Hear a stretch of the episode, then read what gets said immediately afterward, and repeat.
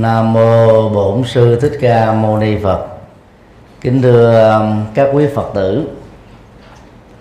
Nhân à, khóa tu một ngày an lạc lần thứ 61 cuối năm um, 2015 chúng tôi um, kính gửi đến các quý Phật tử đề tài kết thúc nỗi hàm oan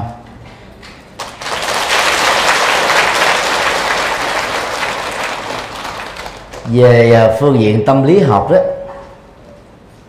nỗi hàm oan đó là một mũi tên bắn vào trong à, dòng cảm xúc của chúng ta.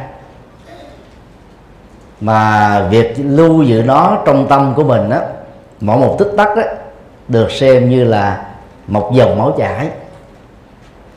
Cái nỗi đau đó nó nó nó nó làm cho chúng ta phải dồn nén, chịu đựng một cách rất là kiên trì mà phần lớn người thiếu tu học á, sẽ chịu đựng nó một cách rất là bất hạnh.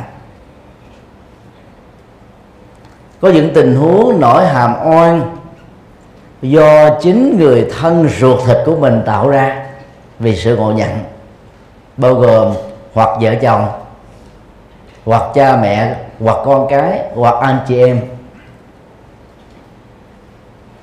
Cũng có những nỗi hàm oan do đối thủ và kẻ thù muốn tấn công và triệt hạ chúng ta theo thế một mắt một con.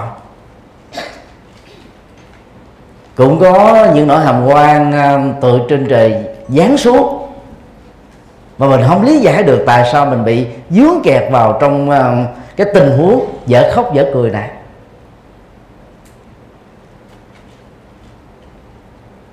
Có hàng trăm cách nỗi hào quang xuất hiện với chúng ta trong đời. Và mỗi lần đó nỗi hào quang đi ngang qua cuộc đời chúng ta đó đó là màn dông tố, cuồng phong.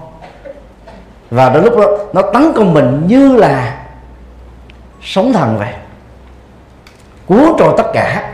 Và rất nhiều người đó chịu đựng nỗi hồng qua không nổi, đã trở nên điên dại hoặc có một số người đó bất lực hơn, sau khi đã nỗ lực, những gì mà mình có thể vẫn bị thất bại đã chọn lấy các hình thức tự tử.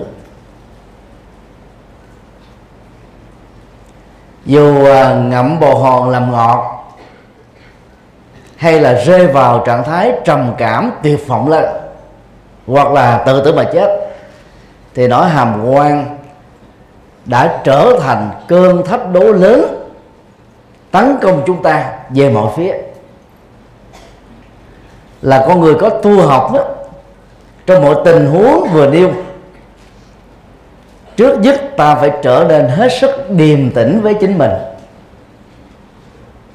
Có thể người thân xoay lưng về với mình, bạn bè thậm chí có thể từ à, ủng hộ trở thành là chống đối xã hội lên án mọi người à, lánh xa. Chúng ta cũng không vì thế mà tự đổ dồn cái nỗi khổ, niềm đau vào trong cái dòng cảm xúc bất hạnh này nữa. Và dĩ nhiên, chỉ có chúng ta bằng trạng thái chánh niệm và sáng suốt mới đích thực là bác sĩ hữu hiệu nhất cho tình huống và hoàn cảnh của mình đồng lúc chúng ta trông trời vào sự công bằng xã hội của luật pháp. Những cái bàn tay nhân ái từ bi nỗ lực giúp đỡ để hóa giải một nỗi hàm oan. Do đó, đừng bỏ cuộc nửa chừng. Đừng phớt lờ nỗi hàm quan đừng đào tẩu khỏi nỗi hàm quan và đồng thời cũng đừng cường điệu hóa nỗi khổ niềm đau do nỗi hàm oan gây ra. Cái công việc của chúng ta làm là làm thế nào để kết thúc đó một cách an toàn dầu thời gian chịu đựng, có thể kéo dài vài tháng, vài năm, vài chục năm.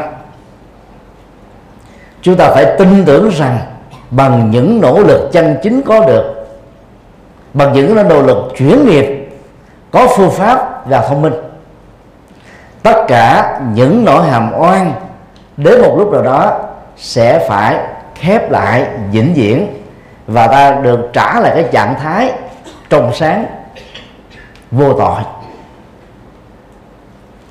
Trong à, buổi pháp thoại này, chúng tôi sẽ à, dẫn chứng ra bốn câu chuyện hàm oan. Câu chuyện đầu là liên hệ đến con vật hai câu chuyện kế tiếp á, liên hệ đến tình huống người đời và câu chuyện cuối cùng á, là liên hệ đến à, văn học Phật giáo. Chọn à, bốn cái câu chuyện điển hình đó để gợi chúng ta về những cái tình huống mà mình có thể làm tác nhân gây ra nỗi hàm oan của người khác. Hoặc mình đang là nạn nhân bị những tác nhân gây tạo một cách có chủ đích hay là tình cờ nhấn chìm mình ở trong bùn của bất hạnh và khổ đau.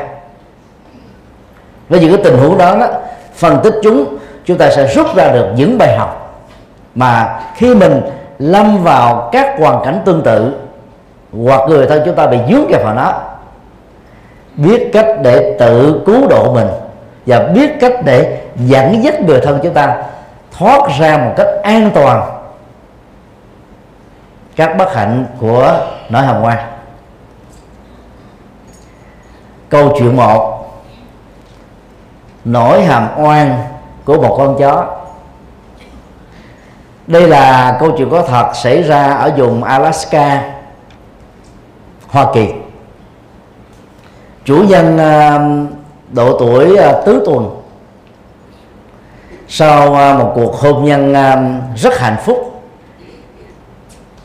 Chưa được à, bao lâu đó, thì người vợ vì chứng bạo bệnh giai đoạn cuối qua đời. Toàn bộ tình yêu dành cho vợ đã được người đàn ông mà chuyển thể thành tình thương dành cho đứa con gái. Ông ấy đã từ bỏ các cơ hội bước một bước thứ hai. Vì muốn giữ lại cái cái tình yêu rất đẹp với người vợ và muốn dành cái thời gian nhiều hơn nữa cho đứa con của mình. Vì là một người à, đơn thân độc mã, nuôi con gái, cái vất vả và lao cọc lâu nhật đó đã đã làm cho ông ấy gần như là mất hết cả thời gian. Nhưng ông ấy rất hài lòng và hạnh phúc với cái cuộc sống bình thường đó một hôm nọ, cơ hội hợp đồng ở một bang lân cận đang diễn ra. Ông ấy đưa lên bằng cân á, nếu ở nhà mãi lo chăm sóc cô con gái, thì cái cơ hội làm ăn sẽ bị mất. Nhưng mà khi đi đó, thì ở nhà không có ai để trông nom. Vậy giải quyết vấn đề phải như thế nào? Ông ấy đã lục lại các số điện thoại của người thân bao gồm mà mẹ ruột của mình cha ruột của mình và cha mẹ của vợ. Nhưng tất cả đều đưa lý do là bận không ai có thể đến à, à, là tiếp ứng trong cái hoàn cảnh rất là khó xử đó. Anh đành phải chọn giải pháp là huấn luyện con chó trung thành của mình, giữ đứa con gái của mình trong vòng một ngày để anh ấy tìm kiếm một cái hợp đồng mà dựa vào đó đó có thể thay đổi được vận mệnh cuộc đời của bản thân. Và dĩ nhiên đó, tạo ra cái cái sự thăng tiến về tương lai của đứa con mà anh ấy rất thương, như là hoa trái tình yêu với người vợ đã quá cố. Vì là chú chó bẹt xê khôn ngoan. Sự huấn luyện của người chủ chỉ trong vòng 2 tiếng thôi đã làm cho chú chó đó đủ sức để trông nom và lo lắng cho cô cô gái chủ, thay thế người chủ nhà. Anh ấy ờ, rất hài lòng và yên tâm rằng là trong à, khoảng thời gian một ngày mình đi xa đó con gái của mình nó sẽ được à, lo một cách chu toàn. Ngày hôm sau à, khi xong hợp đồng với sự thành công lớn quay trở về nhà đó thì vừa đến cái cái cửa ngõ thôi con chó từ trong nhà chạy ra đuôi quắt quẩy với cái, cái, cái biểu đạt hớn hở mừng rỡ nó nhảy ờ, vồ lên vai. Và trồm ôm lấy thân thể của người chủ. Người chủ uh, vuốt đầu đó vuốt mõm đó nó rất là mừng. Nó le lửa ra nó liếm gương mặt nó liếm uh, cơ thể của người chủ. Chủ nhìn trên cơ thể nó thấy toàn là máu không? Không biết chuyện gì xảy ra hai à, thầy trò mới bước vào à, đến à, cái cửa nhà thì máu văng đầy ở cửa. Người chủ có linh tính, có chuyện gì đó bất ổn. Mà tiếp cận lại cái cái giường mà con gái của anh đó thường nằm ngủ. Thì thấy trên chiếc giường đó là máu mẹ đầy hết. Quay mặt vào phòng A, hướng về phòng B chẳng thấy đứa con gái đâu. Trở lại ngay cái giường, đầy máu thì dưới bên chân ờ, giường đó thì cũng có máu me. Anh ấy nghĩ rằng là có chuyện gì đó bất ổn xảy ra với đứa con gái của mình. Và nhìn lại cái mõm của con chó bẹt rơi đó, thì máu đầy hết. Vì nghĩ rằng con chó là thủ phạm giết chết đứa con gái của anh. Giận quá, mất hôn chủ nhà xuống nhà bếp, lấy một con dao thật lớn, chặt đứt cổ của con chó, chết ngay lập tức. Vừa lúc đó đó, thì cái tiếng ờ, kêu la thất thanh của cô bé vang vọng ở dưới gầm giường. Cha cô bé đã cúi người xuống, quan sát cái gầm giường thì thấy ờ, cô bé và ẩm cô bé ra. Cô bé toàn thân, không có ờ, bất cứ chuyện gì xảy ra. Một cái cú sốc rất là lớn xảy ra đối với ờ, người chủ. Anh ấy cố gắng nối kết các cái dữ liệu máu me trên cơ thể của con chó ở mổ của con chó, máu ở cửa nhà, máu ở phòng, máu ở trên chiếc giường của đứa con gái của mình. Vậy máu đây đâu ra? Là quan sát chút xíu thì thấy ở một cái xó nhà, có một con chó sói chó sói nằm chết. Và trong miệng con chó sói nó còn gặm một miếng thịt đùi của con chó bẹt rê. Nhìn lại vào cơ thể chó bẹt rê thì thấy là cái đùi đó bị bị sức một miếng thịt. Anh ấy mới gắn kết lại và đưa ra một cái kết luận rằng là mình đã giết một cách hàm oan con chó trung thành và hữu dụng của mình. Chỉ vì cơn giận dữ mất kiểm soát về cảm xúc do suy luận sai trong tình huống này thôi. Một trạng thái um, mặc cảm tội lỗi rai rất phủ trùm lấy người chủ. Nhưng mà chuyện đã rồi. Con chó đã chết. Câu chuyện vừa nêu à, phản ánh về nỗi hàm quan của con chó trung thành. Vì là một con chó, ngôn ngữ truyền thông của nó phần lớn là ngôn ngữ cơ thể. Những cái tiếng sủa của con chó bằng sự hiểu của các con chó đồng loại được hiểu là những thông tin rất là đơn giản, rề rạc, mà chỉ có cộng nghiệp chó có thể hiểu rõ được các con chó đồng loại đó đang muốn truyền đạt một thông tin gì thôi. Các nhà nghiên cứu về động vật và thậm chí là chuyên gia về các loài chó không thể giải mã một cách tận tường các biểu đạt về tiếng chó sủa chó chu. Người ta chỉ có thể chia ra um, ba loại phản ứng cảm xúc của con chó qua biểu đạt của cơ thể và ngôn ngữ, ngôn ngữ sủa của nó thôi. Đó là lúc mà mừng rỡ lúc giận dữ lúc và thế thôi. Giá mà. Con chó là một người giữ nhà tức là một con người đó thì con chó đã có thể nói rằng là vừa xảy ra một chuyện kinh hoàng ở trong ngôi nhà của chúng ta. Đó là chó sói đã tấn công và tôi đó đã phải liều mạng quyết tử với con chó sói. Rất may mắn, tôi đã chiến thắng. Con chó sói đã chết và nằm ở số nhà kia. Thì chắc chắn là không có chuyện gì để xảy ra.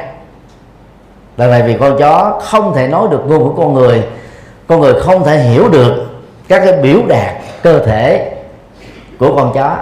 Cho nên sự ngộ nhận đã dẫn đến cái án mạng đối với người đã có công và có công số một ở trong tình huống của câu chuyện này. Từ câu chuyện đó chúng ta có thể rút ra được uh, một số bài học như sau. Thứ nhất là sự chủ quan trong phán đoán đó thường dẫn đến các cái ngộ nhận.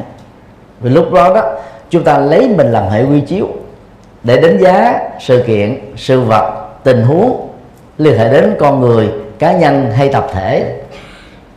Và cái thói quen áp đặt của chúng ta đó, trên những cái tình huống qua sự phán quyết là gì? Điều tôi suy nghĩ tôi phán đoán tôi đặt để là đúng. Các giả thuyết của những người khác là sai. Tính chủ quan này rất dễ xảy ra với chúng ta nhất là đối với những người nào thuộc về mô tiếp cố chấp. Có hai à, uh, tiếp người dễ cố chấp vào cái uh, cái quan điểm của mình đó là người thiên nặng về cảm xúc. Cái cảm xúc nó ngự trị uh, não trạng đó sẽ làm cho người đó ứng xử theo cảm tính thôi.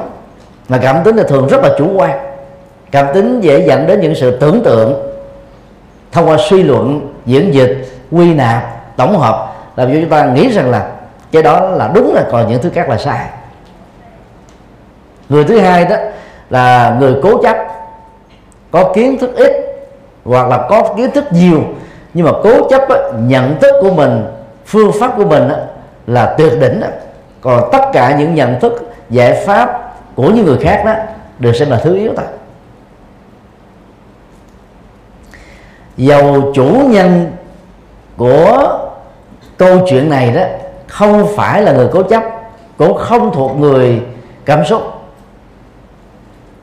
Nhưng cái đánh giá sự kiện của anh ấy trong căn nhà sẽ dựa vào những cái hề hợp của logic thôi, là cho ta đưa kết luận rằng con của tôi đã chết. Và cái chết này đó là do con chó tạo ra. Lý do tại sao? Vì ta thấy rằng là ở mõm của con chó vẫn còn máu me. Là ở cái cửa nhà có máu me, trên giường có máu me chẳng thấy cô bé ở đâu. Như vậy, cô bé đã trở thành nạn nhân của con chó. Tính logic hời hợt trong tình huống này đã trở thành là dữ liệu giả, chứ không có thật.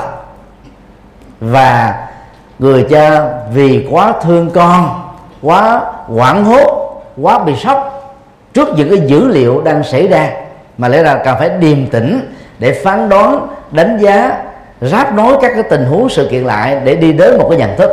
Thì anh ta đã thay thế cái tiến trình đó, trở thành cái quyết đoán của cơn giận đó, lấy dao chặt đứt cổ con chó. Con chó chết trong nỗi hàm quan mà không thể giải bài được. Về phương diện tâm lý thì là khi tái sinh đó, vì con chó đang làm một nghĩa cử cao thượng mang tính nhân văn. Anh hùng sĩ khí lớn bất khuất thiên ngang. Cái lý tái sinh của nó chắc chắn là làm con người. Con người với bản lĩnh đó. Nhưng mà ngược lại đó con chó sẽ ra một con người đó gần như là dè dặt trước những động tác nhân văn. Cứu người bởi vì động tác đó đó đã mang lại cho con chó một cái chết rất là bi thảm. Con chó sẽ bị ám ảnh bởi những hành động đó. Mà phần lớn chúng ta là con người cũng thế. Giống như một người à, à bị phỏng ở à, ngón tay thì khi ngón tay bị phỏng đó tiếp xúc gần với cái gì mà nó có cái sức nóng đó là cái loại ám ảnh nó trỗi dậy chúng ta sợ liền ám ảnh về nỗi khổ niềm đau đó, đã trở thành một cái gì đó như một hồn ma bám víu vào chúng ta, như một con đĩa bám vào thân con trâu. Rất là dai dẳng, rất là khó chịu. Học theo Phật đó, chúng ta phải trải nghiệm được cái chánh niệm, tức là làm chủ được cái cái vận hành của tâm, thái độ, nhận thức. Làm chủ được các cái động tác đi, đứng, nằm, ngồi nói nín động tịnh thức và ngủ, để chúng ta không tạo ra bất kỳ một phán đoán nào, kết luận gì. Dẫn đến nỗi hàm oan ở người khác. Bởi vì sống với nỗi hàm oan đó, người ta chết dần chết mòn về phương diện cảm xúc. Cái khổ đau nó khó chịu lắm.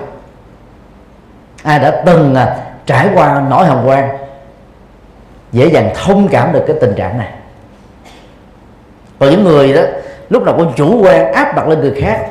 Như một phán quyết của quan tòa đó, thì mình chưa từng trải qua hồng quan, mình đâu có thấy được cái khổ của người bị oan.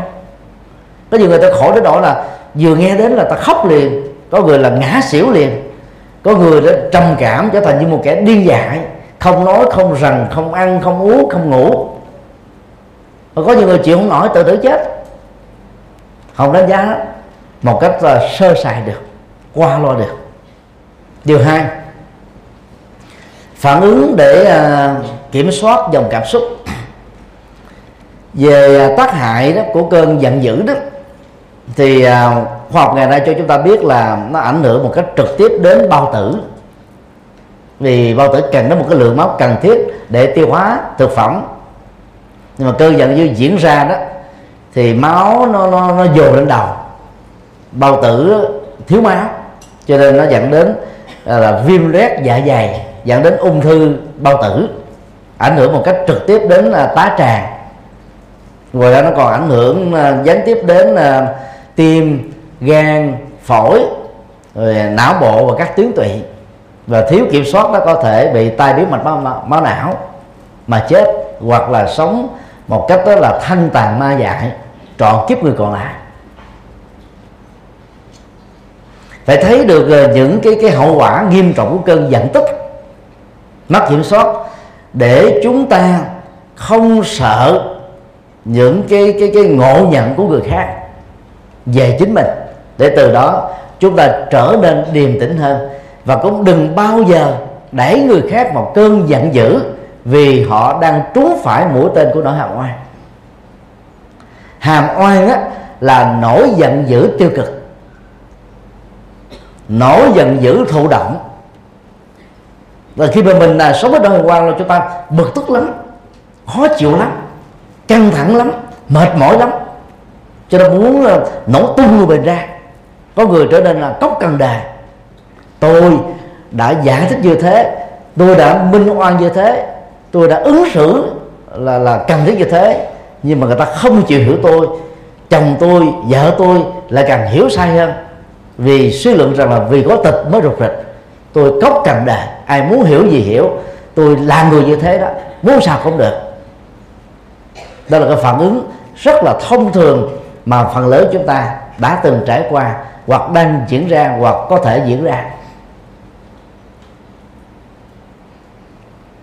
Thực tập chánh niệm theo lời Phật dạy chúng ta phải ngăn chặn cái phản ứng uh, cốc cần đề đó. Chúng ta phải uh, làm chủ được dòng cảm xúc đừng để cho các cái suy nghĩ tiêu, cực đó xảy ra trong bộ não của mình. Và đừng để cho các cái hình sự tiêu cực đó nó khống chế nhận thức của mình. Chúng ta phải trở nên có trách nhiệm với bản thân mình. Chúng ta phải có trách nhiệm với những người có liên hệ hoặc là tác nhân tạo ra nỗi hồng quan hoặc là những người có mối quan hệ gia đình xã hội với chúng ta. Vì thông qua nỗi hồng đó chúng ta đang đánh mất cái cái quan hệ đó. Chúng ta không nên cốc cần mà phải hết sức khôn khéo để tháo mở từng bước để dẫn đến cái tình trạng như ban đầu thay vì uh, tập trung vào sự tranh cãi để uh, phân biện rằng là mình là uh, mình mình đúng người khác là sai trong uh, vụ việc hàm quan thì hãy tập trung vào cách để giải quyết vấn nạn đang diễn ra giữa chúng ta và những người có liên hệ đó là hướng đến giải pháp chứ qua tranh luận. Vì tranh luận nó làm cho vấn đề nát bét hơn, căng thẳng hơn, mệt mỏi hơn, đổ nát hơn thôi. Đồng thời đó, đương sự là nạn nhân trong một nỗi hàm quan đó, cũng cần phải, gọi là, không lưu giữ sự thù hận trong trái tim của mình và cũng không nên biểu đạt cái sự ác cảm với cái người đã trực tiếp tạo ra nỗi hàm quan đó cái công việc của chúng ta duy nhất trong tưởng này này làm thế nào để kết thúc đó thì kết thúc đó là mang lại hạnh phúc cho mình, mang lại sự trong sáng cho đời. Chứ không phải là đi giải quyết với người hận thù đó. Chính là phản ứng khi tâm chúng ta đang bị cơn giận dữ, chi phối. Tránh là hành động, lời nói tránh email.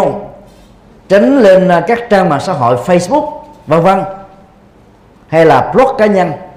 Biểu đạt những cái cơn giận tức để chúng ta gọi là xả cái cái khí cặp của đức của cơn giận tức này. Vì lúc đó các hành vi này có thể dẫn đến những sự nối tiếc kéo theo sau đó. Trong lúc giận là chúng ta cố gắng là đừng có phản ứng. Hít thở không khí à, thực tập thiền định niệm phật ở trong tâm, sám hối nghiệp trước bằng cách lại phật. Những phương pháp tâm linh của phật giáo nên được sử dụng trong tình huống này để làm cho cái nhận thức chúng ta nó nó thoát ra khỏi cái hoàn cảnh của nó hàng quan đó. Nhờ đó đó, chúng ta mới làm chủ được bản tâm và làm chủ được các hành vi. Nếu như à, ông chủ trong câu chuyện có thực tập Phật pháp như vừa nêu chắc chắn rằng anh ấy đã không phải, gọi là, ra tay, giết chết con chó, mà vốn nó là ăn nhân của gia đình anh.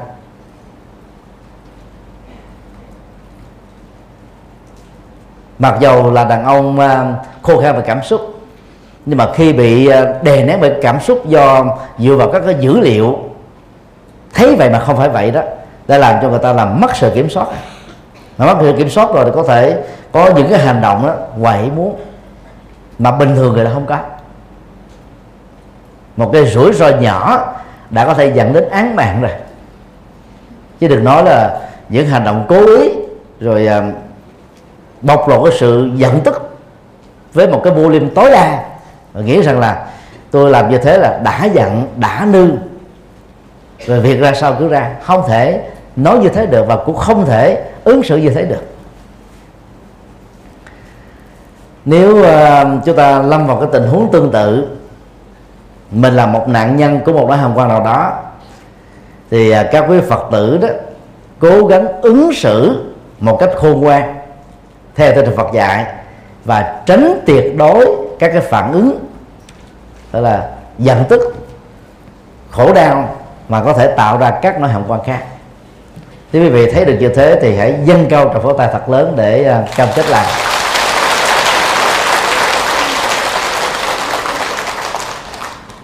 chuyện hai. Nỗi hàm oan của người mẹ. Chuyện à, xảy ra vào ngày à, 17 tháng 8 năm 1980 tại nước úc. Hôm đó đó cặp vợ chồng mục sư tên là Lindy Chamberlain và mục sư đó, tên là Bichen Chamberlain đang cắm trại ở một cái cái khu được định danh đó là Uluru ở cái vùng sa mạc. Cùng à, cắm trại với à, cặp vợ chồng mà mục sư này thì còn có một số cặp vợ chồng khác. Họ cắm trại bằng những cái liều và mang theo những cái dụng cụ nấu để chuẩn bị cho một cái bữa tối cho cái ngày đầu tiên của sự cắm trại thì lúc đang ờ, nổi lửa, nấu đó, thì à, đôi vợ chồng này nghe cái tiếng la thất thanh của đứa con gái.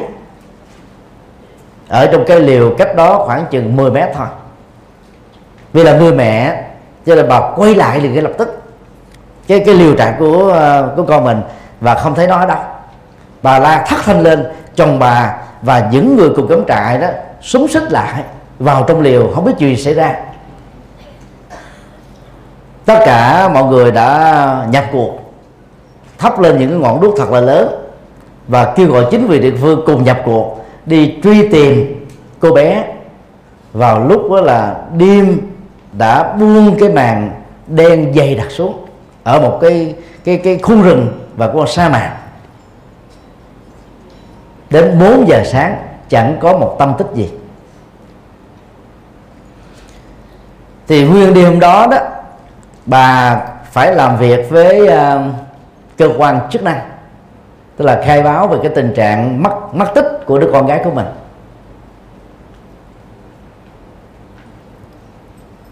Những người làm công tác thụ lý cái hồ sơ của câu chuyện này đó nghĩ rằng đó bà Lindy Chamberlain đó đã dựng một cái câu chuyện không có thật. Và người ta hồ ghi rằng là bà là tác giả giết chết đứa con và chồng bà là đồng phạm dàn dụng cái câu chuyện để cho mọi người tin rằng nó là một sự thật. Và nước úc uh, đã rất là phẫn nộ khi uh, theo dõi cái vụ xử trực tiếp ở trên truyền hình vào uh, những năm đó. Và ta cho rằng là bà chính là một kẻ phù thủy ác độc giết chết đứa con do mình đã sinh ra. Từ ờ, năm ờ, 80 ờ, đó cho đến năm 82 đó, cho đến năm 86 đó, thì bà bị kết án và bị bỏ tù. Chồng bà thì là bị đồng phạm, cho nên là hưởng tù treo thôi cái nỗi đau mất con chưa kết thúc. Cộng với một cái nỗi hàm quan là sát thủ của chính đứa con ruột thịt của mình nỗi đau nào lớn cho bạn, đó là nỗi đau gấp bội họa vô đơn chí. Đến năm 1986 đó tình cờ à, các cảnh sát an ninh đi à, ở các cái vùng à, núi đó cách nơi mà vụ án này xảy ra. Khoảng chừng ba chục cây số. Thì ta phát hiện ra một cái cái cái hang động trong đó có những con chó đinh hô đây là một cái loại chó. Nó cũng vừa giống như là chó nhà nhưng mà nó vừa là thân phận của một con chó sói. Thì phát hiện ra ở trước cái um, cái hang động đó một phân nửa uh, chiếc áo của cô bé này. Mai đó là cảnh sát phát hiện chứ còn người khác phát hiện thì chưa chắc người ta đã tin. Thì cảnh sát mới báo lại vì cái vụ án này nó quá chấn động mà. Nó là cái vụ án tai tiếng nhất của lịch sử châu úc. Người ta mới mở lại cái vụ án từ năm 1986 này. Và cho đến ngày 15 tháng 9 năm 1988 đó, thì người ta mới trả lại cái sự trong sáng để kết thúc nỗi hàm quan của đôi vợ chồng này. Và ta tin rằng đó là chó đinh hô đó là tác giả đã giết chết con chó nhưng mà trong cái cái phán quyết của tòa án lúc đó người ta vẫn để đó là cháu um, à, uh, Ayaria đó là chết mất tích. Tại người ta chưa có cái bằng chứng xác thực không có quay phim cô không có chụp ảnh cô không có nhân chứng rằng những con chó này là giết chết cô bé này.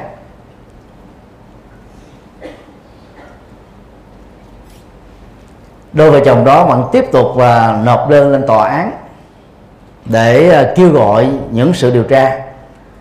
Lần ờ, thứ ba đó vào năm 1995 rồi à, lần thứ tư vào ngày 24 tháng 2 năm 1000 năm 2012 cho đến năm 2012 đó thì vụ án mới chính thức khép lại.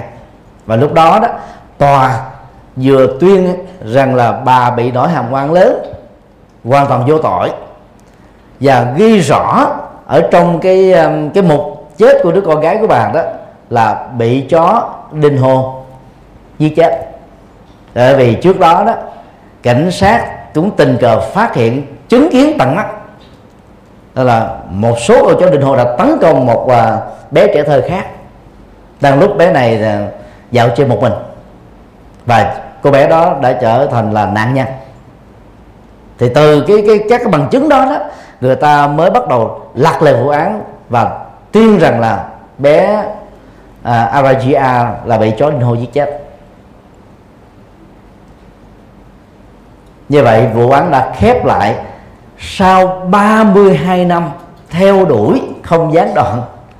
Và dĩ nhiên chúng ta biết là luật pháp á, mà muốn uh, tạo ra một cái cái sự minh oan đó đôi lúc phải mất đến là hàng năm hàng thập niên. Và tiền đổ dồn cho các luật sư để làm cho cái vụ án đó nó nó được kết thúc không phải là ít đâu. Và đây là một trong những lý do mà phần lớn khi người ta bị nổi hàm quan tấn công người ta gọi là im lặng. Bởi vì theo đuổi vụ án bỏ ăn là bỏ việc làm à, tốn rất nhiều tiền. Mà khi mà vụ án bị xử là bị thua đấy thì toàn bộ án phí đó đương sự phải trả theo luật cho nên rất nhiều người đã cắn răng chịu đựng.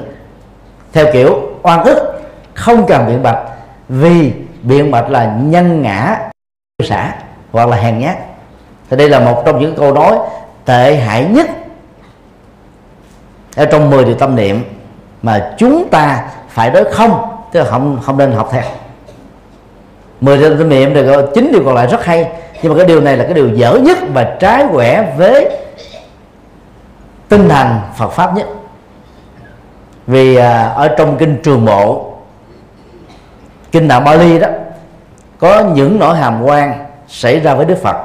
Đức Phật chưa bao giờ ứng xử lặng thinh tuyệt đối. Chúng ta nên nhớ ngài nói khi uh, duyên đã đủ. Để cho thấy ngài không phải là tác giả. Và ngài cũng uh, được chứng minh rằng là ngài khuyên chúng ta khi nỗi hàm quan tấn công đó thì phải xác định rất rõ, tôi không phải là tác giả của vấn đề được gắn ghép đó. Là tôi chỉ là nạn nhân thôi. Còn vấn đề người ta tin mình hay không đó là một chuyện khác. Nhưng mà ít nhất đó, đương sự đang gặm nhấm nỗi hàm quan như một nỗi đau. Phải có trách nhiệm minh oan cho chính mình. Và qua câu chuyện này đó, chúng ta rút ra một số bài học. Trước nhất đó nỗi hàm quan muốn được kết thúc, chúng ta phải hướng đến cái công bằng xã hội. Và ở đây là luật pháp chính là cái cán cân rất là tương đối, có thể giúp cho chúng ta giải quyết được nó. Có thể câu chuyện đó kéo dài như là trong tình huống của à, vợ chồng mục sư. Nhưng rồi đó, họ đã được minh oan. Họ đã được bồi thường oan cho cái vụ án đó. Mà trước khi cái sự minh oan được diễn ra, thành công và được bồi thường đó, thích đáng đó. Thì cái nỗi đau có thể giết chết chính nạn nhân rồi. Rất may là đôi vợ chồng này đã không chọn giải pháp tự tử. Và cũng rất may đó, họ đã không bị điên loạn như một số tình huống khác. Họ sống với một cái sự kỳ vọng lớn. Và báo chí hỏi đó, vì họ là người theo um, đạo à, tin lành, họ đã cầu nguyện vào Chúa. Như một cái nguồn an ủi ít nhất là có Thiên Chúa hiểu được mình. Mặc dù Thiên Chúa thì chưa từng có thật, nhưng mà cái niềm tin rằng là có một người nào đó hiểu được mình trong câu chuyện này, đa khi mỗi người khác quay lưng lại với mình đó đã làm cho đương sự đó còn một cái chút hy vọng, một cái niềm tin nhất định nào đó để tiếp tục sống, để tiếp tục minh oan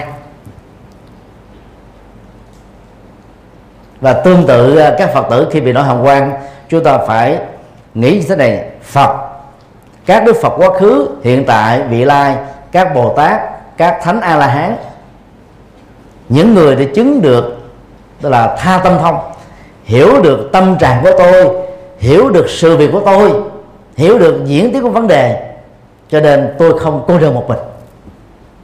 Do đó, tôi đủ sức chịu đựng tích cực, chứ đừng có đè nén rồi nha.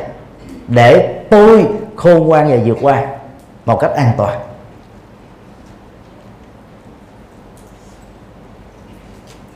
Bài học 2 đừng bỏ cuộc nửa chừng để cho số phận của mình nó trôi nổi như là cái chiếc lúc ờ, chiếc lục bình ở trên ờ, con nước thủy triều lên và xuống. Mọi thứ trong vấn đề này đã có thể kiểm soát được, có thể được làm chủ. Nếu như chúng ta có một cái nhận thức đúng, có một cái phán xét đúng và có một cái lý tưởng đúng, phải tin tưởng việc đó rằng là nếu tôi bị một nỗi hàm quan tấn công bị một người du quan giới họa thì ở đâu đó cũng có một người làm công tác hộ pháp hỗ trợ cho tôi bằng cách này hay bằng cách khác. Chúng ta phải nỗ lực tìm kiếm con người đó. Vì hiện nay có rất nhiều à, à, luật sư tình nguyện là làm không công cho những vụ án bị hàm oan. Đừng đánh mất hy vọng đó.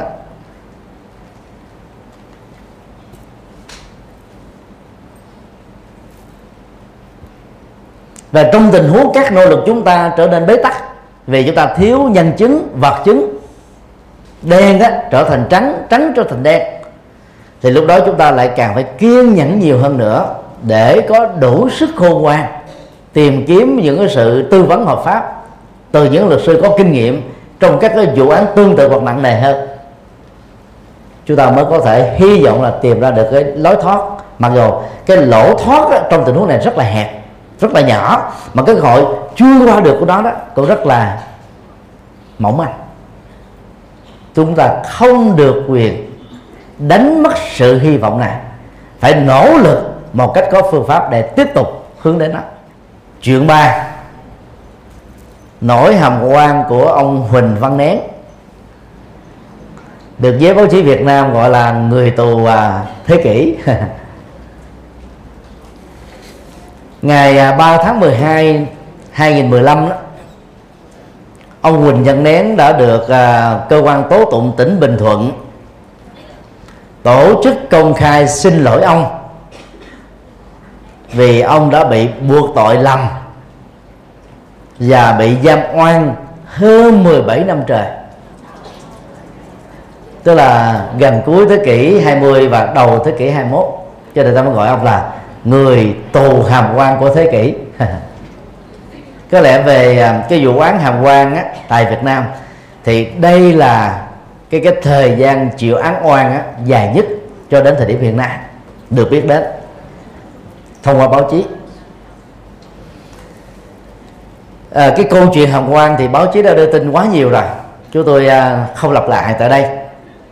Mà chỉ xin à, đọc là nguyên văn cái lời phát biểu của ông ấy trong cái ngày được minh oan rất là cảm động. Nguyên dân như sau. Kính thưa các nhà báo, kính thưa các cơ quan tố tụng tỉnh bình thuận. Tôi là huỳnh văn nén, người mà được các cơ quan báo chí gọi là người tù thế kỷ, với hai bản án oan cho tội giết người trong hai vụ án. Tôi là người đã đi tù hơn 17 năm về sự sai sót có chủ đích của những người làm công việc trong cơ quan tố tụng.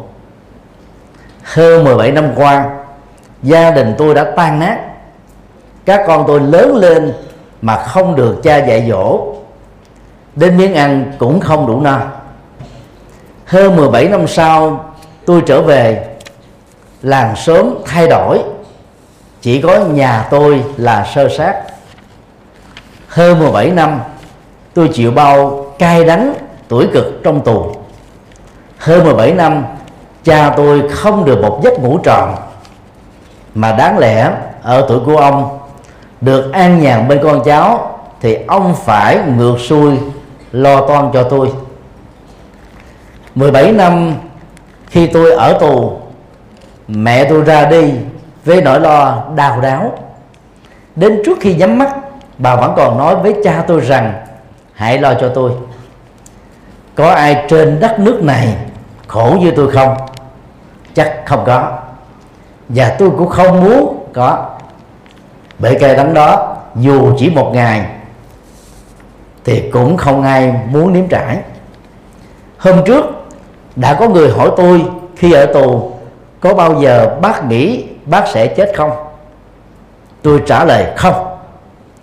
Bởi tôi có niềm tin vào công lý rằng ở đây người ta làm oan cho tôi, thì có chỗ khác minh oan cho tôi. Tôi kiên trì với điều đó và không nhận một bức ân xá hay đặc xá nào. Tôi bảo với lòng mình, nếu ông trời không thương, không cho mình nhìn thấy công lý, ông trời bắt mình phải chết, thì cũng là chết không nhận tội không thể nhận tội. Và tôi đã chờ đến ngày hôm nay rồi. Tôi được đình chỉ điều tra. Tôi được trở về với gia đình, với người thân, với cuộc sống đời thường. Được trở về đối với tôi, đó là quý giá. Tôi tha thiết mong rằng bằng những đòn roi tôi nhận, bằng những oan ức tôi đã trải qua, bằng những tan nát khi gia đình tôi và con tôi nếm trải các điều tra viên, các kiểm sát viên, các thẩm phán khi đặt bút phán quyết một điều gì. Hãy cân nhắc thật kỹ. Hãy suy nghĩ không chỉ bằng lý trí mà còn bằng pháp lý để không làm oan cho bất kỳ ai.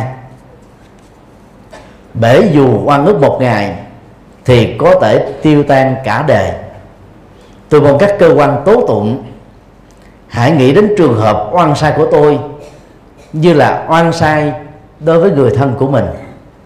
Vừa mong các ông bà hãy đặt vào hoàn cảnh của tôi để đưa ra một bản án thích hợp để người chịu án tâm phục, khẩu phục. Qua đây tôi muốn gửi lời cảm ơn tất cả những người đã giải oan cho tôi. Cảm ơn ba tôi, cảm ơn thầy thận. Tôi cảm ơn bà lê thị nga đại biểu quốc hội. Tôi cảm ơn các luật sư các nhà báo đã đồng hành và tha thiết kêu oan trong nhiều năm qua.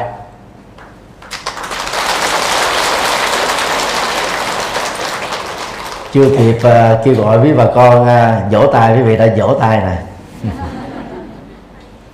Đó là một lá thơ um, rất đáng được tăng dương. Một lá thơ mà nạn nhân là Quỳnh Nhân Nén đã phải chịu đựng nỗi khổ đau của sự hàm quan hơn 17 năm.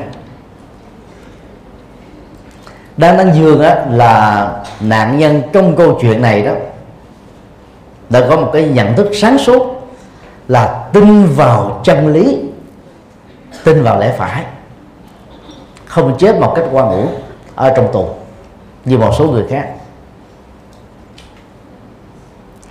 Và ông ấy đó là có một cái nhận thức rằng là khi tôi bị nổi hàm quan, tức là có người hại tôi thì cũng có người sẽ minh quan cho tôi. Cho nên ông ấy kiên quyết nói không với các cái lệnh đặc xá, ăn xá. Vì mình nếu chấp nhận đặc xá, ăn xá tức là mình chấp nhận mình có tội. Mà đôi khi ông ấy đâu có tội đâu. Mà nếu chấp nhận được đặc xá, ăn xá thì coi như cái vụ án này là gần như là mang nỗi hàm an đó cho đến kiếp sau cũng không giải tỏa được. Và mới đã quyết tâm là nếu nỗi hàm quan này không được minh bạch thì có chết đó, thì ông ấy cũng chết trong tình trạng không nhận tội. Vì có tội đâu mà nhận. Dĩ nhiên chúng ta biết là cái quá trình điều tra tại Việt Nam đó, công an đó, thường đó là đánh đập tra tấn. Và rất nhiều người đau quá chịu không nổi đó phải chấp nhận cái nỗi hàm oan đó vào chính bản thân mình để vươn lấy những cái hiệu lị những cái nỗi khổ điềm đau. Và ông Nguyễn Duy Chấn rất đáng dựa như là một tấm gương học hỏi, dù cũng bị như thế, ông ấy vẫn dứt khoát là không nhận tội. Vì có tội đâu mà nhận. Như vậy, tại sao trong một tình huống tương tự, có người thì chịu nhận tội, có người thì không, có người thì chịu được nỗi đau, có người thì không? Đó là nhận thức về bản lĩnh ở tâm thôi cơ thể vật lý có những hệ thống thần kinh, tạo ra những cái phản ứng đau. Khi có một cái vật nào đó đánh vào nó, lúc đó chúng ta thực tập vô ngã, thân thể này không phải là tôi, không phải là tự ngã của tôi, không phải là sở hữu của tôi, cho nên các nỗi đau đang xảy ra trên thân không phải là tôi đau thì nỗi đau đó nó được giảm đi một phần rất đáng kể về phương diện bơm phòng của cảm xúc.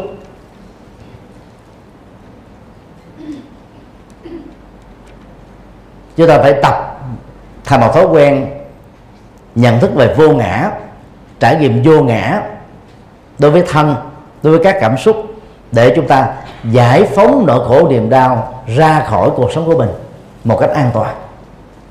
Là khi chúng ta trông chờ và nỗ lực để kết thúc một nỗi hàm quan. Nếu không thực tập như thế như thế rất nhiều người đã điên loạn và thù hằn một cách cay đắng, những người đã đẩy mình vào cái tình huống dở khóc dở cười này. Ở đây Nguyễn Văn Chấn đã không làm như thế.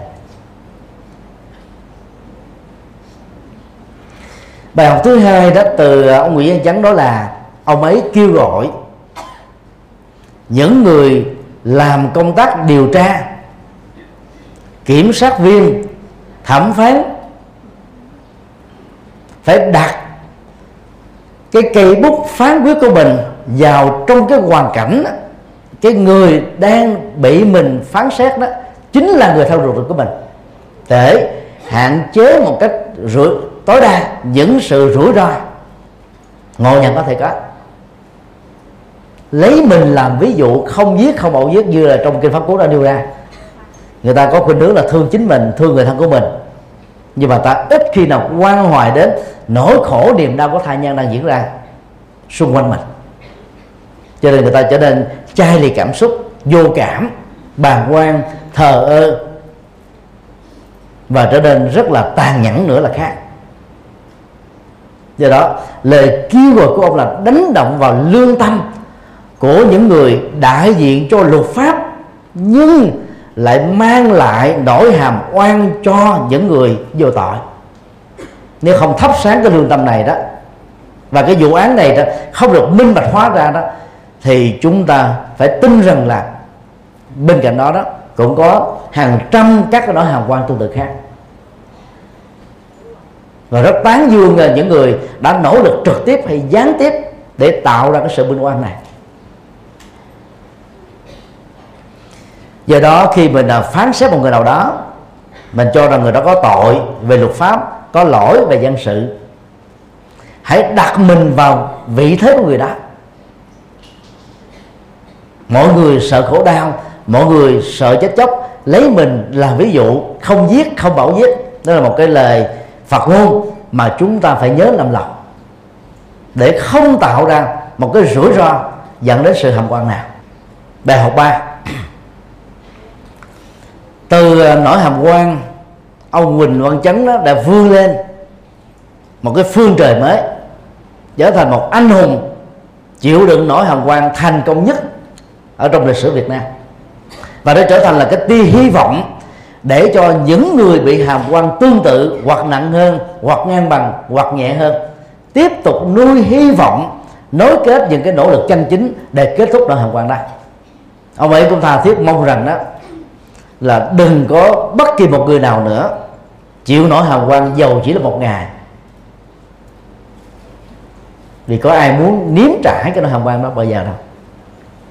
Đang đang khi khi chúng ta ứng xử với người thân của mình á chúng ta ứng xử với cách là quan tòa chúng ta áp đặt xuống với tư cách là cha mẹ bắt buộc con mình phải thế này con mình phải thế kia. Chồng uh, gia trưởng bắt vợ mình phải thế này và không được thế kia. Rồi có những bà vợ thuộc là sư tử hà đông sư tử hà tây sư tử hà nội là sư tử hà bá. Lời cho chồng cũng sợ. Là lúc uh, vì cái cảm xúc đó chúng ta đã không nhìn thấy được cái ứng xử của chúng ta trở nên vô lối. Và đó nó nhấn chìm cái cái khổ đau của của người khác xuống như một vực thẳm vậy đó. Giống như là chúng ta nhấn đầu một người nào đó xuống như cái dụng nước mà người đó ngạt thở chết dần chết vòn trong tích tắc thôi.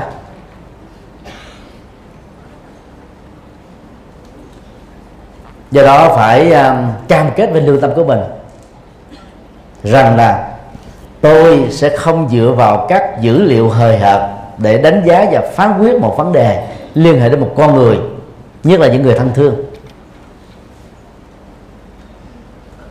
Nhận thức này nó sẽ giúp cho chúng ta trở nên cẩn trọng hơn có trách nhiệm hơn có lương tâm hơn có tình người hơn.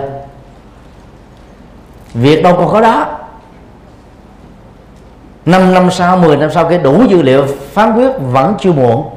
Còn bây giờ chưa có đủ dữ liệu hoặc dữ liệu một chiều chúng ta không thể hề hợp mà tin. Đó là chưa nói đến cái tình trạng thế giới kỹ thuật số hiện nay á, người ta photoshop mà dàn dựng gọi là sửa chữa biên tập. Rồi truyền bá các cái thông tin mà chỉ dựa vào cái tính logic của vấn đề chúng ta dễ tin lắm. Cũng có một số chuyên gia phịa đặt đó người ta dàn dựng một câu chuyện mà trong đó đó 90% là dữ liệu thật mà ai cũng biết ai cũng có thể kiểm chứng. Lồng ghép vào trong đó 3 cho đến 10 phần trăm là chuyện uh, chuyện xạo thôi. Thì cái tâm lý của chúng ta là gì? Thấy là 90 phần trăm chuyện là đúng, thì 3 cho đến 10 phần trăm dữ liệu mà mình chưa biết. Vốn là được hư cấu tạo ra những cái câu chuyện là scandal chúng ta dễ dàng bị dẫn dắt theo cái số lượng phần trăm đúng đó và chúng ta tin rằng là số lượng các thông tin còn lại cũng đúng luôn. Đó là các chuyên gia phê đặt. Dựng lên các câu chuyện như thế để đạt được nhiều mục đích chính trị cái mục đích ờ, kinh tế, các cái mục đích đó là triệt hạ người khác. Rất nguy hiểm. Chúng ta phải hết sức tỉnh táo để tránh những cái tình huống dở khóc dở cười đó. Và đừng tình nguyện trở thành cái lò phóng thanh cho những cái tình huống đó. Nhất là trên internet người ta viết thơ nặc danh, và người ta là đóng vai một người A, một người B, có địa chỉ, có điện thoại, có email, nhưng mà khi kiểm chứng lại đó toàn là địa chỉ giả. Thì nói chừng đó thôi chúng ta phải nhận thức sáng suốt rằng là nếu thông tin nó có thật thì tại sao người ta không dám xuất đầu lộ diện? Người ta không dám để địa chỉ thật tên thật để chịu trách nhiệm trước pháp lý. Nếu nó được chứng minh là một cái lời vu khống xuyên tạc đặt chuyện. Về phần lớn người tiếp nhận thông tin là không có đánh giá cái góc độ này. Cho nên cứ thấy thông tin xấu thông tin đó, tiêu cực là chúng ta truyền bá rất nhanh chóng. Trong uh, đó báo chí Việt Nam tấn công Phật giáo về truyền thông là lợi dụng vào những cái sự kiện cá lẻ của một vài nhân vật thiếu chuẩn mực ở trong giới tu sĩ Phật giáo rồi phân vui nó ở trên truyền thông để làm cho ta cái ngộ nhận rằng đó là giới tu sĩ này có giống như một xã hội thu nhỏ qua các hành hình ảnh của các vị tăng sĩ thiếu chuẩn mực này sự tấn công về truyền thông này đó, đối với đạo Phật đó, là nhằm đó, là hạ uy tín của đạo Phật xuống. Và dĩ nhiên à, đằng sau lưng đó nó có nhiều cái cái dụng ý xấu. Có thể là đề cao một tôn giáo nào đó. Có thể vì một mục đích chính trị nào đó. Có thể vì một mục đích kinh tế nào đó, vân vân. Chúng ta không đó hết được. Còn chuyện à, chùa bồ đề đó, một cái vụ tai tiếng lớn, thì báo chí nêu ra như thế nào? Chùa bồ đề kênh trung gian buôn bán trẻ em. Đó là vu cáo. Chùa bồ đề đâu có bán trẻ em? Chỉ có bảo mẫu tên trang lợi dụng vào sự quản lý lỏng lẻo của ngôi chùa, làm những cái việc thất đức thất lương tâm phạm pháp thôi. Bây giờ bảo mẫu trang đang bị xử án. Và ni sư trụ trì đàm lan cũng như các sư cô trong chùa đã được chứng minh cho đến thời điểm hiện nay là hoàn toàn không có dính líu trực tiếp hay gián tiếp đến cái vụ buôn bán này. Cũng chỉ là nạn nhân thôi của sự quản lý lỏng lẻo giờ báo chí rất là ác đức khi dùng cái từ chùa bồ đề là kênh trung gian bán trẻ em chứ nếu như là chùa mà à, khởi tố đó thì những nhà báo đó những cái tạp chí đó những tờ báo đó phải phá sản thôi.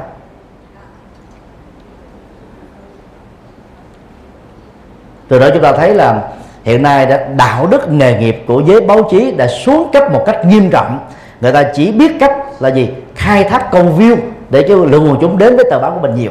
Người ta không cần phải bận tâm đến các hậu quả xã hội của những cái thông tin kết tội sai lầm này.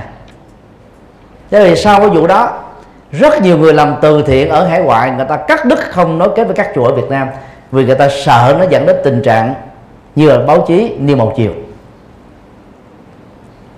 cái lòng từ bi nhân ái của con người nó bị trà đạp, bị thui chột, bị mất cơ hội tiếp tục sanh sôi nảy nở. Các nhà báo khi à, làm các công tác điều tra phải lấy cái lương tâm, ngồi bút của mình làm đầu, đó là đạo đức ở trong báo chí, để tránh những cái tình trạng đó là tạo ra cái tức giật gân. Nhưng mà mình lại không biết cái hậu quả của đó là làm tàn phá các hoạt động từ thiện và nhân ái còn người nào có tội thì luật pháp phải nghiêm trị, không bao che được. Nhưng đừng vì những cái hiện tượng đó mà lắc léo cái ngòi bút để xuyên tạc, vu cáo, đánh pháp Phật giáo. Chúng ta phải học theo à, tấm gương của ông à, Quỳnh Văn Chấn để an ủi mình, để khích lệ những người có cùng cái hoàn cảnh tương tự và nỗ lực làm thế nào đó để kết thúc nó một cách an toàn, không để lại những cái tác dụng phụ ông Quỳnh Văn Chấn à, đã được à, bồi thường à, án oan 7 tỷ 2 rất là xứng đáng. 17 năm, nếu nỗ lực chân chính, ông ấy có thể tạo ra hơn 7 tỷ đồng. Và cái gia đình ông nó tan nát, vụn về hết, mọi thứ đổ nát hết. Vì ông là trụ cột kinh tế của gia đình mà cái mức bồi thường đó là là chẳng là bao so với những cái tổn thất mà ông ấy đã mất và gia đình của ông ấy đã bị mất ở trong vòng 17 năm. Vì luật pháp ở Việt Nam chỉ có bồi thường đến thế thôi chứ không có nhiều hơn được.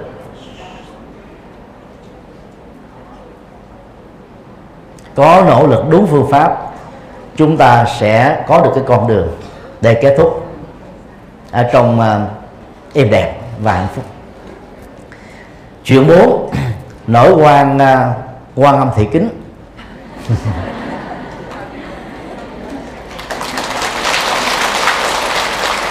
Các phật tử khi nghe nói nổi oan qua thời kính là cười cười lên liền. Thì đó cho thấy rằng là đây là nổi quan mà không nên gán bồ tát quan âm vào.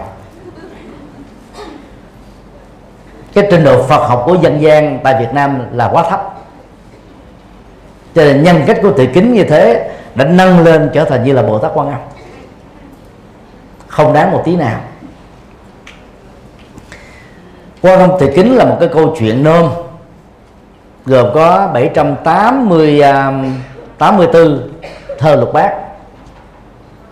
Rất ấn tượng. Lấy à, bối cảnh à, từ câu chuyện có thật xảy ra ở Cao Ly, nay là Hàn Quốc để răng nhắc về à, những cái vấn đề mà tác giả của câu chuyện nói rằng là chịu đựng nổi hàm quan thậm chí chấp nhận cái chết thì sau này đó sẽ được hiển thánh được Phật chứng minh để được uh, giác ngộ giải thoát. Cái dụng ý của tác giả là tốt nhưng mà cái câu chuyện đặt ra đó là quá tệ và nó tạo ra những cái tấm gương xấu cho những nỗi hàm quan mà cái việc giải quyết nó là là quá dở. Thị kính có ba nỗi hàm quan xảy ra trong đời dẫn đến cái chết ở cái tuổi chưa quá thanh niên. Khi à, lấy chồng là thiện sĩ, ở cái tuổi còn thanh niên, thiện sĩ đó, mỗi đêm đó phải học để thi nhằm nỗ lực đổ trạng nguyên. Và thị kính là một người rất hiểu chồng muốn đồng hành với chồng cho nên đã làm à, à ca K1 K2 của ban ngày rồi. Ban đêm làm thêm K3 là thức cùng chồng để hung đúc tinh thần của chồng. Học mệt mỏi quá thiền sĩ đang ngủ quên. Và nhìn thấy các cái sợ râu đấy của thiền sĩ ở cái cái, cái cào thì kính uh, dùng con dao cắt vì nhà có không được khá, không có các cái dụng cụ cắt. Cho nên lúc đó bất giác trở mình, tiện sự nghĩ rằng là vợ mình đang ám sát mình, la thất thanh lên. Và lúc đó là người thân chạy ra, thấy ờ, thị kính đang cầm con dao. Và do vậy ai cũng nghĩ rằng là thị kính đang nỗ lực cắt cổ chồng. Nói hôm qua đó đã làm cho thị kính bị mang tay tiếng, bị đuổi ra khỏi gia đình chồng. Và không ai tin thị kính là là là vô tội. Cái bất hạnh đó đã đưa đẩy thị kính đi vào trong chùa tu. Mà vào à, giai đoạn đó đó tại à, cao ly đó người nữ không được khích lệ đi tu. Cho nên à, thị kính à, phải giả làm chú tiểu làm người nam để được làm chú tiểu. Và khi vào tu đó thì thầy của thị kính đặt cho pháp danh mới là kỉnh tâm tức là tâm như một tấm gương vì à, giả dạng làm nam quá khéo đi. Cho nên đó, thị màu à, một à, cô phật tử đi chùa lả lơi thiếu à, phẩm chất đem lòng thương chú tiểu thị kính này thì à, kính tâm này. Nhưng mà không được hồi đáp lại cho nên đó là mới mới mới giận tức lắm và tìm cách để trả thù. Do vì cái tính lẳng lơ nên à, thị màu đó đã để cho mình có chữa hoang và sợ cha mình nó giận. Cho nên um, thị màu mới nói rằng là tác giả của cái bào thai oan hoang á, ở trong bụng của mình á, chính là chú tiểu kính tâm ở chùa. Gia đình cả dần quá mới uh, kéo đến chùa chửi bới mắng nhiếc và yêu cầu á, thầy trụ trì tức là bổn sư uh, của kính tâm á, phải trục xuất ra khỏi chùa. Đó là tu được chưa trọn vẹn thì đã bị nổi hồng quang thứ hai. Mà nỗi hồng quang này đó nó thuộc về giới ba la di mà theo giới luật Phật giáo là bị tẩn xuất không thừa nhận tư cách tu sĩ nữa. Khi uh, thị màu sanh đứa con gia đình đó đem đứa con đó gửi cho thị kính.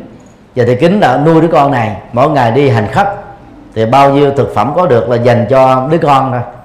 Nhưng mà vì à, bị là bị nghi đó là là tu sĩ phá giới cho nên người ta chửi bới ờ, đánh đập mắng giết. Cái uống thuốc đó nó làm cho bà bị bệnh. Và trước khi chết đó, bà mới viết lại một cái ờ, cái cái lá thơ bộc bạch tự sự lại mình là người nữ với cái hoàn cảnh như thế. Thì khi chết đó là cái cái nỗi hồng quan của bà mới được binh oan. Và cuối câu chuyện á người ta đã phong cho bà lên thành là quan âm. Đó là một cái cái cái sự tấn phong rất là lãng xẹt. Là người phàm phong người chết thành thánh. Này nó giống như thi chủ giáo. Cái còn ở trong đạo Phật gốc đó, hay là đạo Phật đại thừa chúng ta thấy là à, đương sự tự tu tập giải quyết được à, tham ái sân hận si mê rồi à, à, à, các cái loại chấp thủ các loại dây mơ để mắt của chúng bao gồm với là năm um, à, trói buộc tâm rồi à, 10 truyền sử dân dân thì cái đó trở thành thánh. Và người nào trở thành thánh cũng đủ cái năng lực để tự là phát biểu ra bốn cái câu chứng đắc. Tái sanh đã tận hạnh thánh đã thành việc nên đã làm không còn trở lại sanh tử này nữa. Chứ không cần phải chờ thầy của mình truyền tâm ấn hay là xác quyết rằng mình là thánh mình mình mới được làm thánh cái, cái, cái cách mà trở thành thánh ở trong Phật giáo là thế. Đó là cái quy trình của nhân quả trong tu tập thôi. Nó giống như cái hiện tượng chính chính cây của trái cây ở trên cành. Câu chuyện đó ờ, cho chúng ta một số bài học như sau. Thứ nhất quan âm không phải là thị kính và thị kính không phải là quan âm. Quan âm ở trong phật giáo đó là vị bồ tát của lòng đại bi thông cảm được một cách sâu sắc, nỗi khổ niềm đau của tha nhân. Và có những cái hành động rất cụ thể, nhập thế để mang lại hạnh phúc, niềm vui, nụ cười cho những người bất hạnh và vị bồ tát này đó, ứng hiện ra ba mai ứng thanh, tức là năng động, đa dạng trong việc tiếp cận xã hội để giải quyết những vấn nạn của xã hội. Vì bồ tát này mang lại niềm vui không sợ hãi đến với những người đang bị chìm đắm ở trong nỗi khổ niềm đau. Còn bản thân của tỳ kính đó, là là bị đến hai ba nỗi đau hàm quan. Hàm quan giết chồng hàm quan phá giới hàm quan bị đuổi ra khỏi chùa hàm quan chết một cách đó là là không ai gọi là mang đến. Mà không giải quyết được hàm quan đó.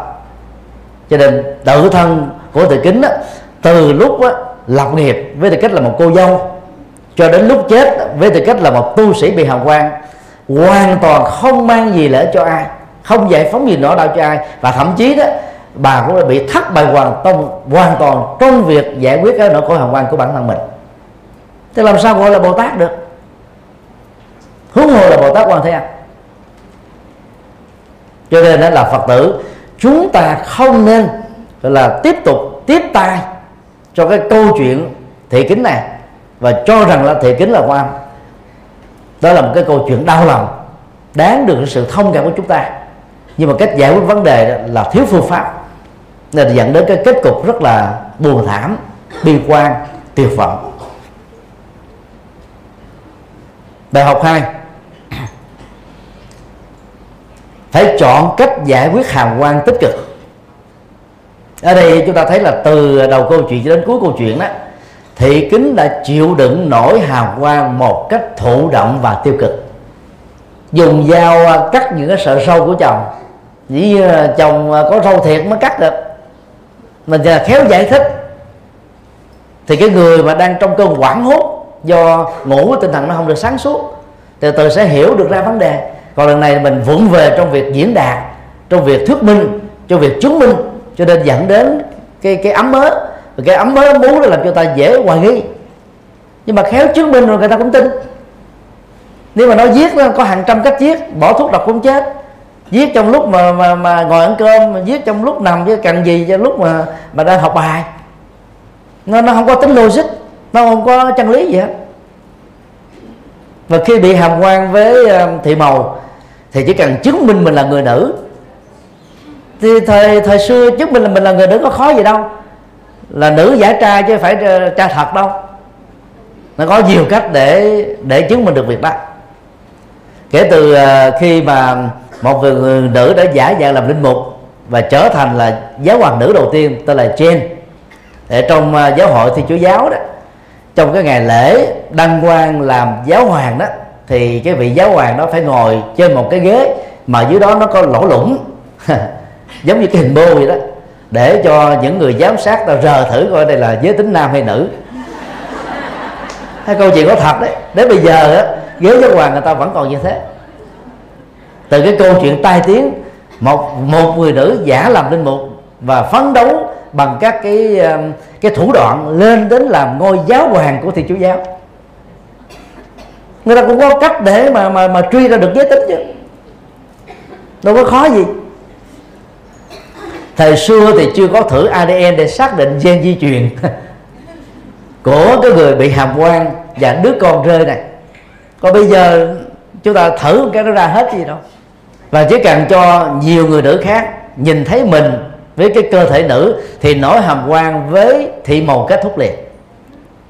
Đằng này đó, chú tiểu kỉnh tâm này quan cố. Muốn mình được đi tu, mà cái thời đó qua cái câu chuyện là người đã không đi tu cho nên giấu cái thân phận của mình. Như vậy là quá tiêu cực. Chứ lúc đó, đó mà chứng minh mình mà nói hàm quan thì nhiều khi người ta động lòng người ta nỗ lực người ta vận động làm sao cho người nữ được đi tu giống như thời đức phật. Vì đức phật là người chủ trương nam nữ bình quyền mà. Ngoài cái công bằng xã hội bình đẳng xã hội cái tình trạng ờ, cảm động đó có thể làm thay đổi cái diện mạo của tình huống chứ chúng ta phải có cái niềm tin vững đó để tìm những giải pháp khôn ngoan chứ không có chịu đựng tiêu cực. Vì cái chịu đựng tiêu cực này nó không chỉ ảnh hưởng đến tức là tự thân của tôi chú, chú tự kính tâm mà còn làm cho làng sớm ở cái khu chùa đó đó nghĩ rằng là các ông thầy tu cũng phạm trai phá giới giống như là kính tâm này. Cái tác động tâm lý đó là mất niềm tin đó là rất lớn. Chúng ta không thể phủ định. Thực tế cơ thể người nữ thì ít có lông cơ thể người nam có lông giơ tay ra ra, cho ta coi ta biết là nam nữ liền cái gì đâu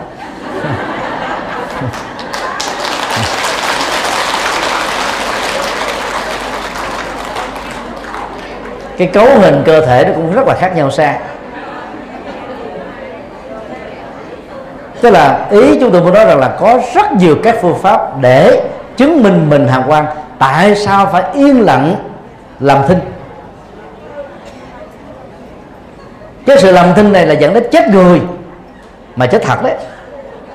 Thị kính là phải chết ở trong khổ đau. Thế là đi tu ờ, mà để cho cái kết cục như thế thì đi tu làm gì cho nó mệt? Đi tu phải trở thành là chân nhân. Rồi từ chân nhân để trở thành là tiệm là thánh nhân. Từ tiệm chân nhân để trở thành là thánh nhân. Nó mang lại lệ lạc cho nhiều người. Chỉ có đâu mà đi tu trở thành là cái người mà khổ đau như thế, bế tắc như thế, bất hạnh như thế do đó, các phật tử phải truyền thông với người thân của mình. Đừng bao giờ bắt trước tấm gương, gọi là khổ đau của của thầy kính.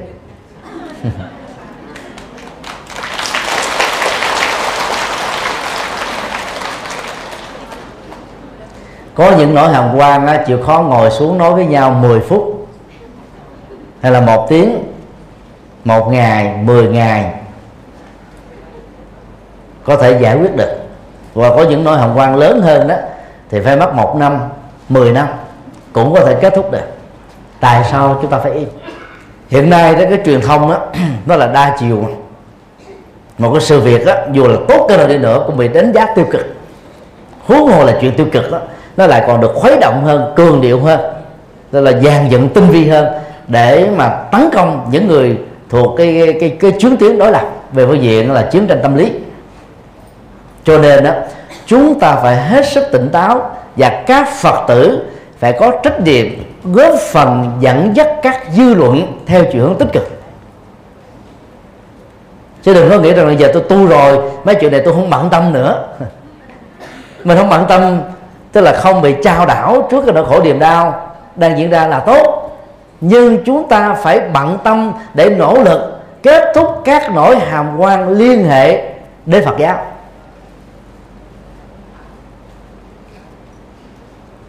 Các Phật tử phải có trách nhiệm truyền thông.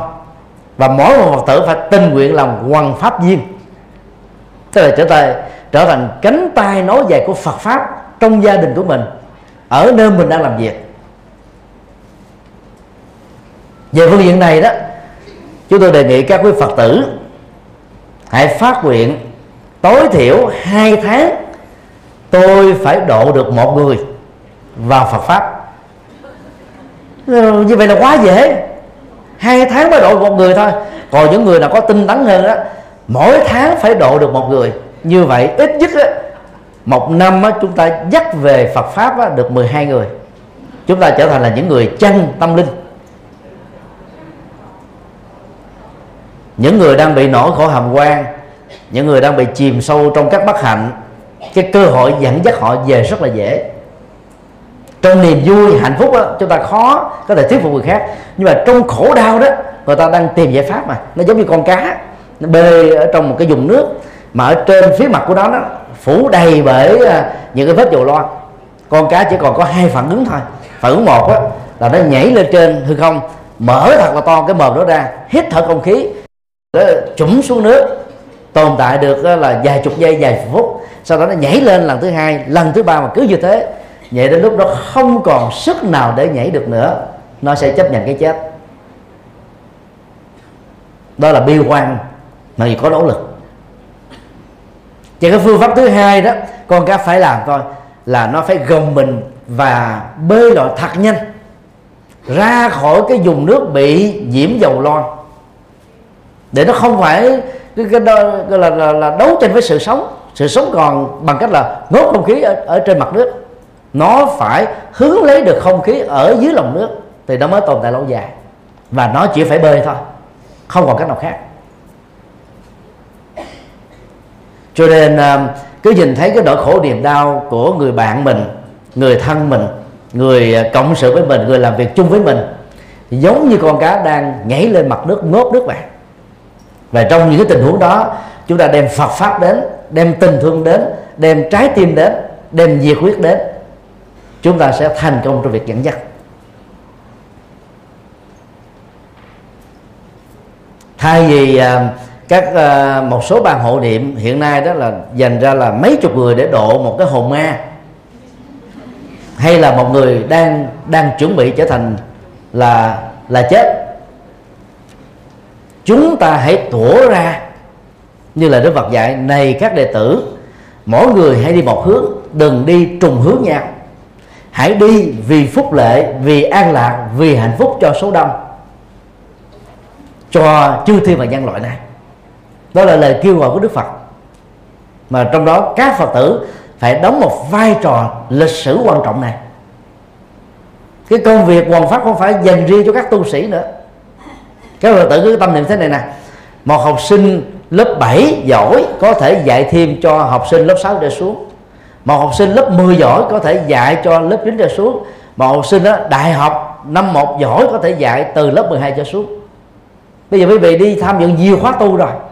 Kiến thức Phật pháp mình vững chãi. Thì mình uh, truyền đạt lại những thứ mà mình được học đó, ở tại các giảng đường đã đủ giúp cho mình đó, cứu được rất nhiều người khác. Còn cái việc hộ niệm cho người đang hấp hối cho người đã chết đó, chỉ cần một thầy một sư cô một vài phật tử là đã đủ rồi chứ không phải đến năm sáu chục người làm hết ngày này qua ngày khác. Chúng ta hãy dành những thời gian quý giá của kiếp người đó độ những người còn sống. Còn cái công việc mà độ tử đó các thầy thì người ta làm trải qua mấy chục thế kỷ rồi. Người ta không có cường điệu về độ tử vì đức phật có dạy như thế đâu. Và người chết đó, thì theo lời phật dạy nhiều nhất là 49 ngày phần lớn là vài phút là đã tái sinh rồi mà lúc đó, đó người ta còn có tâm trạng nào mà nghe. Cho nên đó, phải độ lúc còn sống. Nếu như ta độ một người nào đó ở tuổi 20 và người đó sống đến tuổi 80 ít nhất là có 60 năm trong đời người đó trở thành Phật tử thường thành. Đóng góp cho xã hội và gia đình của họ. Lệ lạc biết biết dường nào còn đổ cho một người chết sau khi chết thì người đó chỉ lễ cho chính bản thân họ thôi. Đó là có cảnh giới tái sinh an lành. Chết một cách an lành không sợ hãi không tiếc nuối không dướng kẹt thế thôi. Cho nên đó đừng có đổ dồn quá nhiều vào độ tử. Công việc đó dành cho các tăng đi ở các chùa được huấn luyện có kinh nghiệm và bài bản. Còn chúng ta những phật tử đã lúc có kinh nghiệm mà tự làm đã lúc đó, nó lạc quẻ. Vậy là làm gắn kết với một ngôi chùa chứ không có tự làm. Vì mình không được huấn luyện mình làm như đôi lúc nó không đúng mà nó trật nó còn còn có tác hại nữa. Hãy dồn thời gian cho việc độ sinh người sống. Hiện nay đó theo thống kê ngày 1 tháng 4 năm 2009 đó, toàn nước Việt Nam chúng ta chưa đầy 7 triệu người theo Phật giáo. Trên tổng số 90 triệu. Dĩ nhiên là nhà nước người ta dựa vào cái cái cái kê khai à, chứng minh nhân dân và hộ khẩu. Ở cái bộ tôn giáo mà đề không thì người ta nghĩ là là không. Đó là một cái cái thống kê à, tương đối thôi. Dĩ nhiên là không có chính xác một trăm phần trăm. Nhưng mà sự tương đối này cho chúng ta một cái báo động đỏ. Đó là dân số Phật tử từ 90 triệu dân bây giờ còn có 7 triệu dân là là Phật tử thôi. Quá thấp. Nó liên hệ đến cách làm đạo của chúng ta. Quá nhấn mạnh đến độ tử. Thay vì cách làm đạo của Đức Phật là độ sinh. Và các quý Phật tử đó phải trở thành cánh tay nói dài của Phật pháp. Là sau khi mình tham dự các khóa tu, trở nên năng động hơn, làm việc thành công hơn, sống giàu sang hơn, hạnh phúc hơn có tình thương hơn, biết chia sẻ với người thân của mình hơn, có trách nhiệm cao hơn và giải quyết được nhiều vấn nạn hơn. Chứ đừng có tu thời gian rồi là bỏ công việc làm, bỏ chồng con, bỏ gia đình, bỏ tất tần tật mọi thứ, chỉ còn biết đến mình thôi. Cái đó là thói thất. Đang khi đức phật gọi là tinh tấn bao la mặt chứ vậy là thói thất. Và nói thêm vấn đề này để à, nhằm nhắn gửi cái cái thông điệp mà giáo hội kêu gọi chúng ta là các phật tử tại gia hãy trở thành các hoàng pháp viên, tức là người hoàng chánh pháp, truyền chánh pháp, chia sẻ phật pháp cho những người thân của mình, để làm cho chánh pháp có cơ hội phụng sự nhân sinh. Kính chúc tất cả được an lành.